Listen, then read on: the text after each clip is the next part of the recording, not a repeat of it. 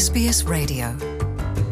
연방 정부가 국방력 증진 방안의 일환으로 10억 달러에서 최대 20억 달러 규모의 해군 타격 미사일 및 하이마스로 통칭되는 고속 기동 포병 다연장 로켓 시스템을 구입키로 한 결정에 비판의 목소리가 나오고 있습니다. 연방 정부는 지난 5월 집권 후 전임 정부가 계획했던 육군의 탱크 및 장갑차 구매 계획을 축소하고 미사일과 잠수함 등 해군과 공군력 증강을 우선시하겠다는 입장을 밝힌 바 있습니다.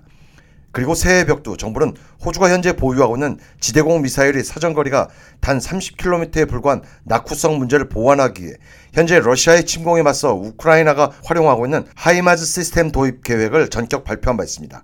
이에 대해 호주 국방부의 대비 동원 국장을 역임한 국방력 전문가 셔럴 두란트는 투입 예산을 고려하면 호주에서는 불필요하고 부적절한 무기라며 예산 낭비라는 입장을 보였습니다. We actually really want to spend money avoiding that happening in the first place by investments in deterrence and by, by investments in, in multinational. 셔럴 uh, 전 국방부 고위 관료는 호주의 지역적. 특성을 고려했을 경우 우리가 막대한 예산을 들여 구입할 하이마즈 지대공 미사일을 사용해야 할 상황이 됐다는 것은 우리의 공군과 해군의 방위가 실패했다는 것을 의미하는 것이라며 우크라이나에서 주요했지만 호주의 현실에는 부적절한 무기 체계가 될 것이라고 지적했습니다.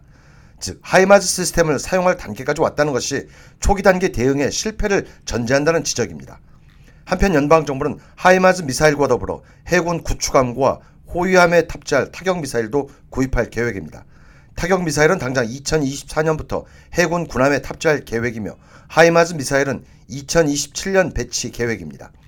이와 함께 정부는 군사 충돌 위험이 더욱 가속화될 수 있다는 전제하에 천억 달러 규모의 핵 추진 잠수함 건조 계획도 강행할 방침입니다.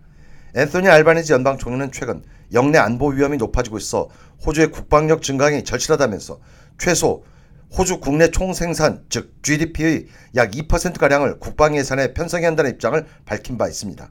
이에 따라 노동당 정부는 집권 직후 방위 전략 검토 기구를 설립했고 이를 통해 호주 육군의 지상전 무기 구매 계획을 폐기 또는 대폭 축소하고 미사일, 드론, 항공기, 잠수함 등 해군과 공군 전략 자산 확보를 우선해야 한다는 방침을 세운 바 있습니다. Want to hear more stories like this?